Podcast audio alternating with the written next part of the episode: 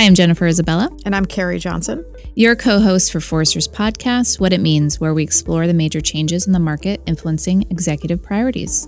Today, we're joined by principal analyst Dan Bieler to discuss the rollout of 5G in Europe specifically. Welcome, Dan. Thank you very much for having me. So, before we go into the specifics of the rollout in Europe, how is the rollout of 5G different than, say, the rollout of past cellular standards? Well, it's, it's different in several ways.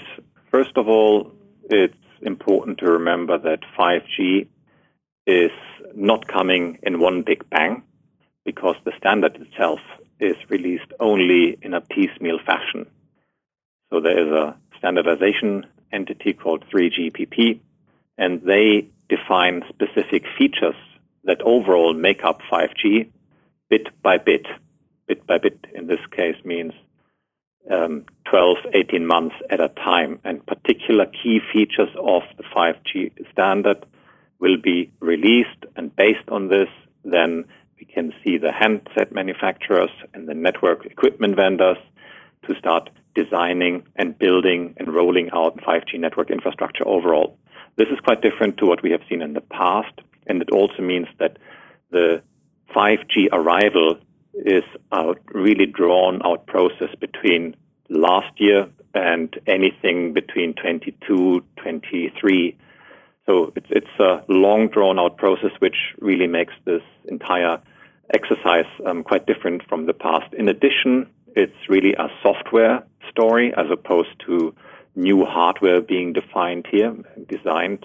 And then the last element that is worth mentioning here is that certain um, components, such as network slicing and the use of private network infrastructure, which have been around in 4G, will be much more pronounced in 5G. Can you also explain the investments on a company side required to even take advantage of 5G? I think it's an important point here in not just the sort of what you think of as the external or public rollout, but even the internal pieces required to offer services and take advantage of 5G? Well, as a business, you, you obviously have to, first of all, think of the use case. What do you want to achieve to satisfy a particular customer requirement? What do you want to address from a process perspective to make a particular process more efficient, for instance? And based on this, then you have to ask yourself, what are the connectivity components that are required to achieve this? And what are the connectivity types and technologies out there? Because there is, of course, 4G, there's 3G, there is Wi-Fi, there are different IoT standards, NB, IoT, LoRa, Sigfox, and so on. And 5G is just one of many options and of course, there's a cost attached to 5G because you need to buy 5G capable devices. You might need to invest in your own 5G network infrastructure. You might have to work with a carrier to redesign your network, your enterprise network in your factory environment or your sports stadium and so on. So there are costs attached to it. And if there is not a clear return on invest that you can see based on the calculations that you make, then you might be reluctant to invest in 5G and you stick with the existing technologies. So the, the whole return on invest is a big question mark mm-hmm. hanging over 5G because there are quite a few alternatives. And in discussions with enterprise customers, we, we hear quite often that they are not absolutely desperate for 5G. There are, of course, very specific use cases where only 5G will suffice, but there are plenty of other use cases where there are alternatives. That, that does kind of lend a question of whether this might be one of the most overhyped technologies in the last 20 years. Although, let's put blockchain, blockchain yeah. yeah I mean, well. what Dan yeah. just said reminds me of a conversation I've had with Martha. You Around know, blockchain. Yeah, exactly. Yeah. Uh, is that fair? And, and this is coming from obviously folks who, I mean, let's get into the ROI discussions and some amazing use cases in a moment. But just as a person on looking at this from the outside, it just screams overhype. Well, it's, it's always a question of um, how excited do you get at what time. Overall, 5G is a really drastic cut with previous network technologies because it's completely software defined. Um, there are capabilities, features like the super, super fast broadband, the ability to connect up to a million devices or sensors in a square kilometer to have super low latencies in the region of one to five milliseconds. No other cellular technology can deliver this. And as I said earlier on, this will not come in one big bang. It will come over the coming years. And therefore, I agree with you. Right now, it's overhyped because we don't have lots of the features and the functions that 5G promises. But longer term, 5G will dramatically change the landscape, how we think about connected devices, whether it is containers, whether it is individual products, whether it's cars, airplanes, clothing, and so on. So the, the potential to connect mm. so many more devices than what we have today will change business processes, will change customer experiences at all levels. And so from this perspective, it's not overhyped, but um, today we, we, we, don't see this yet. And therefore, um, we get maybe, uh, or some people get a bit too carried away today in terms of the 5G potential. So, in this conversation, my head goes to skills. Are there new skill sets required to put that proposal together? Or is there something to be said about talent here? You need to acquire or upskill your talent to take advantage of 5G. One element is, of course, that you have different regulatory environments in Europe. So 5G is regulated on a national basis by the telecoms regulator. Mm. And there are different time frames for when the spectrum is being licensed. And there are different approaches and requirements in terms of the rollout specifics. But importantly, um, there are some countries in Europe that look at the potential of allowing businesses to bid for spectrum and build their own 5G network infrastructure. So, for instance, think of a large automotive OEM in Germany, for instance, the telecoms regulator has set aside spectrum that you need in order to broadcast um, over the 5G um, technology. And so, uh, automotive manufacturer could, in fact, then set up a private 5G network infrastructure inside um, its factory environment and run it privately. The benefits are that you have um, complete control over the, the traffic. So the traffic is not leaving the factory, which gives you much greater security. And also, um, there is actually um, a lot of talk that companies are interested in this particular approach because of industrial espionage. And in addition, the risks of having a breakdown in the network are slightly lower because you have your own service technicians on site and it might only take a few minutes to fix the network. And so the downtime of your assembly line might be much less affected than if you rely on an external third party carrier or network vendor to fix the network, which might take an hour or an hour and a half, which is much more expensive, of course. So the, the point about mm. Europe is that the regulator has set aside specific spectrum that really can only be used by industry or by entertainment companies, um, whoever wants to bid for it, really. And this is quite interesting. So a lot of other countries are following this quite closely because potentially this could provide these companies with uh, an advantage, for instance, if you think about um, industrial automation systems. If you have your own network and it's such great reliability that you obtain because it's your own network, you might over time create a competitive advantage over other firms that rely on the standard 5G network. And so, so this is a hotly um, discussed issue right now in Europe. I, I bet. I mean, you use the word bid, so I assume this is sold at auction. Correct, yes. I could see there just being so many competitive challenges associated with that, and unless it's highly regulated there too, though, right? I mean, what's happening so far there? So the, the goal of the regulator is to create a level playing field for the likes of startups, mm. agricultural businesses, um, SMBs, and industrial enterprises. So it's not just aimed at the largest corporations here, but also at much smaller players Um, the, the, way it works, and it's not 100% um, set in stone, but that you provide a proposal to the regulator. The regulator looks at it and then decides who should get what kind of spectrum and for how long. And if you don't stick to your promises, then they take the spectrum away again. Um, it's it's less um, brutal the system than it sounds because you can't obviously use the, the spectrum twice. So if you happen to have a factory in one geographic location, nobody else can use it because only you have the factory.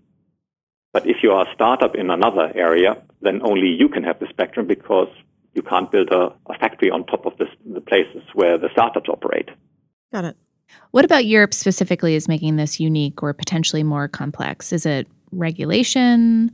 What about that market is particularly complex when it comes to 5G? Or even about maybe moving fast. You yeah. know what that business case would be. Right. As everyone's kind of scrambling to understand the possibilities. it's actually a very good question because it touches on an issue which often was ignored in the past when you talked about the next generation of cellular technology.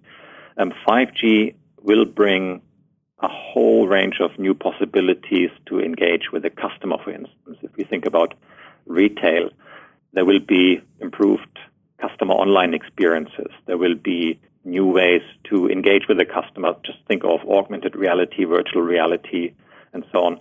And if you are coming from a purely engineering perspective, so the network manager who knows exactly how to roll out the, the 5G network and then walks away essentially once it's up and running, then you are not addressing the, the potential of customer engagement. So if you are a CIO, a CTO in an enterprise, and you want to use 5G, you need to reach out to the various different business lines, to designers, to the app developers, to a much broader range of people who will be involved, very closely involved in designing the overall solution that is based on 5G. And therefore, yes, absolutely, there will be many new skill sets that will be critically important for your 5G strategy. It's not just the network engineering part. It's not even just the software part. Design will certainly play a very important role also partner management because a lot of the solutions will rely on ecosystem partnerships between a very broad range of participants.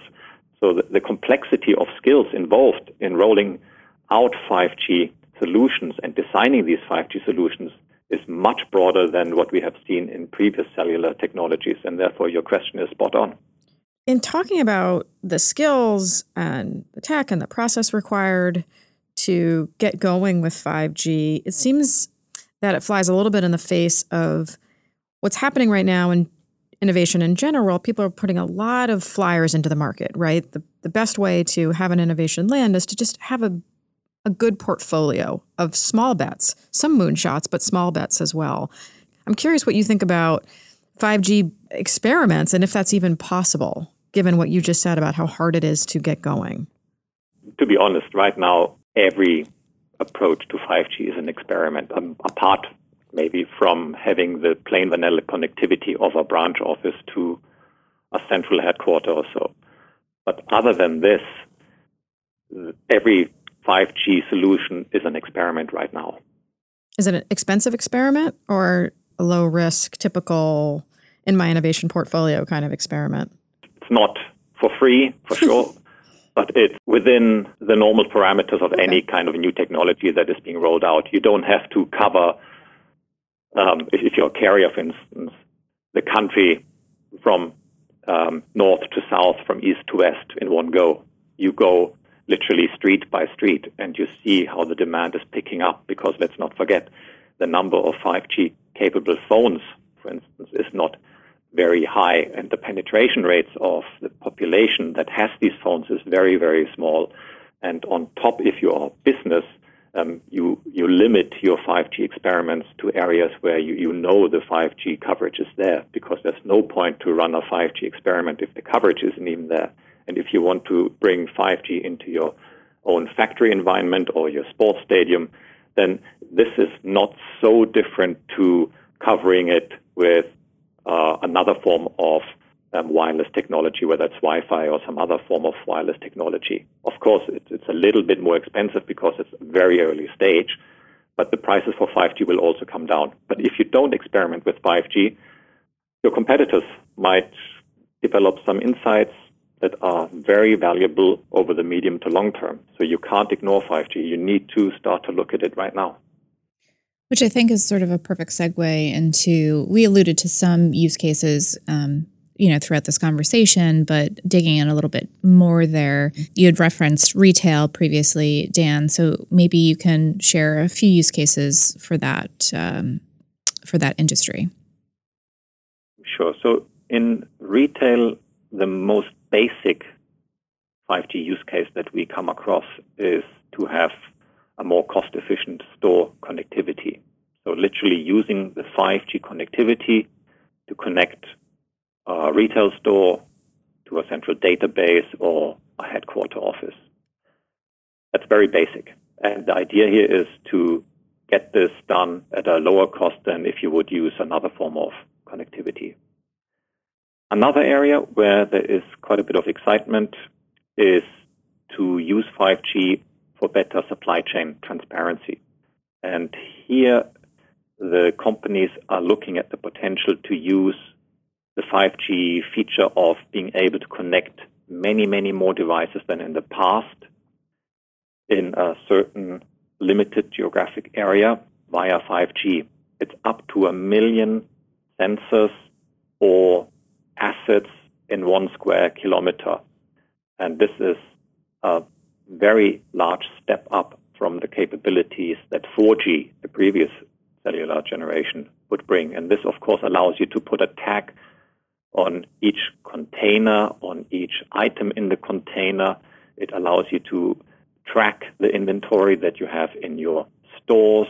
So you have a much clearer insight into um, the supply chain in, in real time. And this allows you to give the customer much clearer advice on how long it would take for him or her to get a particular part shipped or whether it's maybe in store or whether it's in another store. So much greater accuracy there.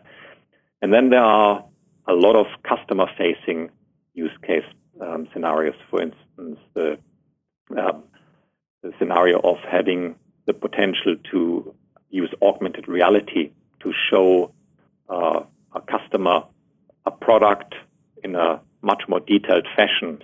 Then, of course, there is virtual reality where you could mix it maybe with augmented reality um, to see how a particular product that you are interested in would look in a home that you are about to build.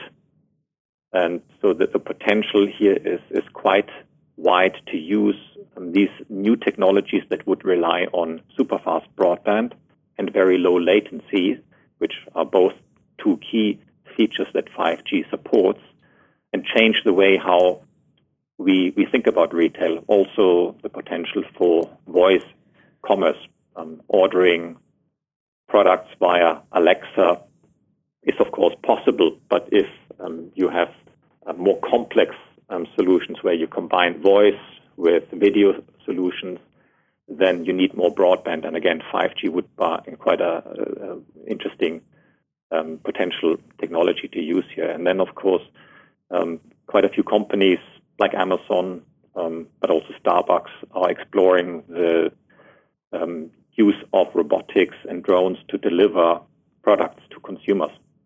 It's very easy to see how this helps blend physical and digital in a way that's been talked about for a long time. Um, I'm curious if where you would put your bets on where we see this first, and in Europe in particular, there's so many possibilities.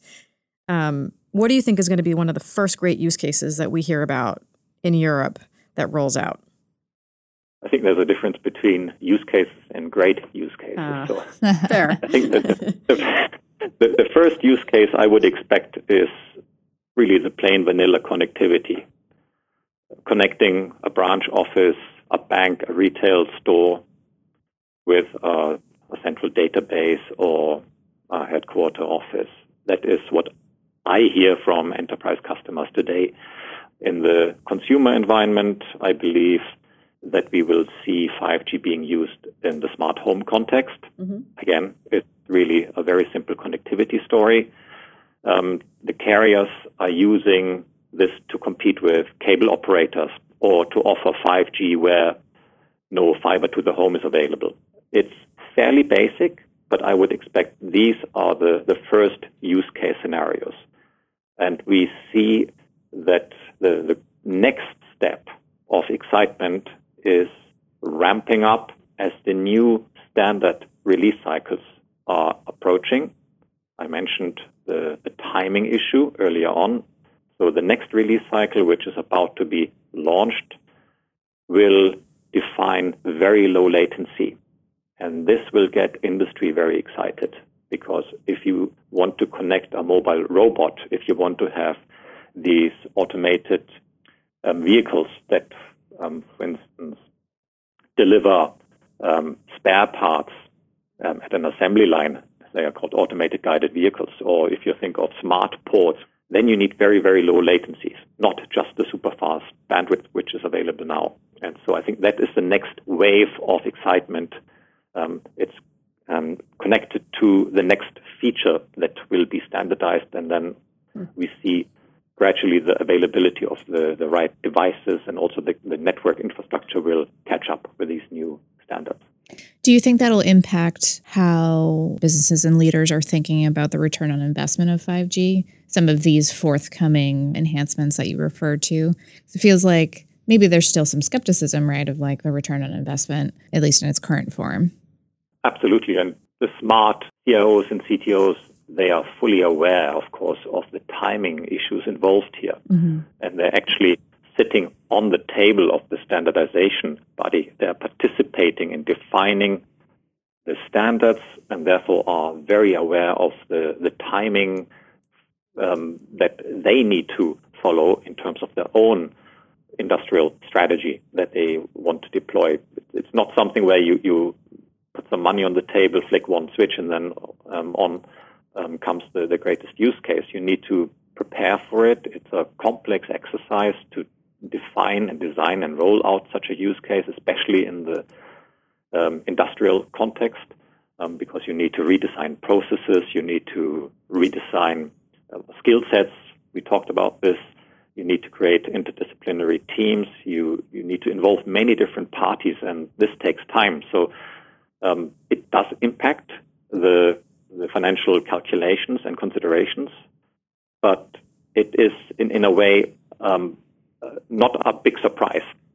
It's, it's something that the, the participants are very aware of, and they're, they're planning based on these different um, floating parameters. So, Dan, considering all of the inputs during today's conversation and things like the timing of enhancements and what have you, what are a couple pieces of actionable advice that you'd be giving CIOs today?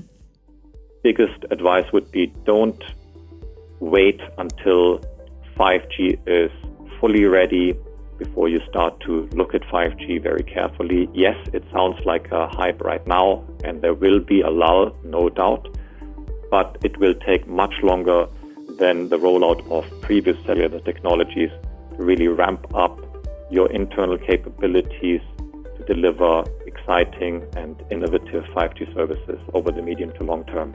Great. Thanks for joining us, Dan. Thank you so much. Thank you. If you like what you heard today, subscribe to Forrester's What It Means podcast on iTunes, Google Play, and Spotify, or your favorite podcast player. To continue the conversation, follow Forrester on Twitter and LinkedIn. Thanks for listening.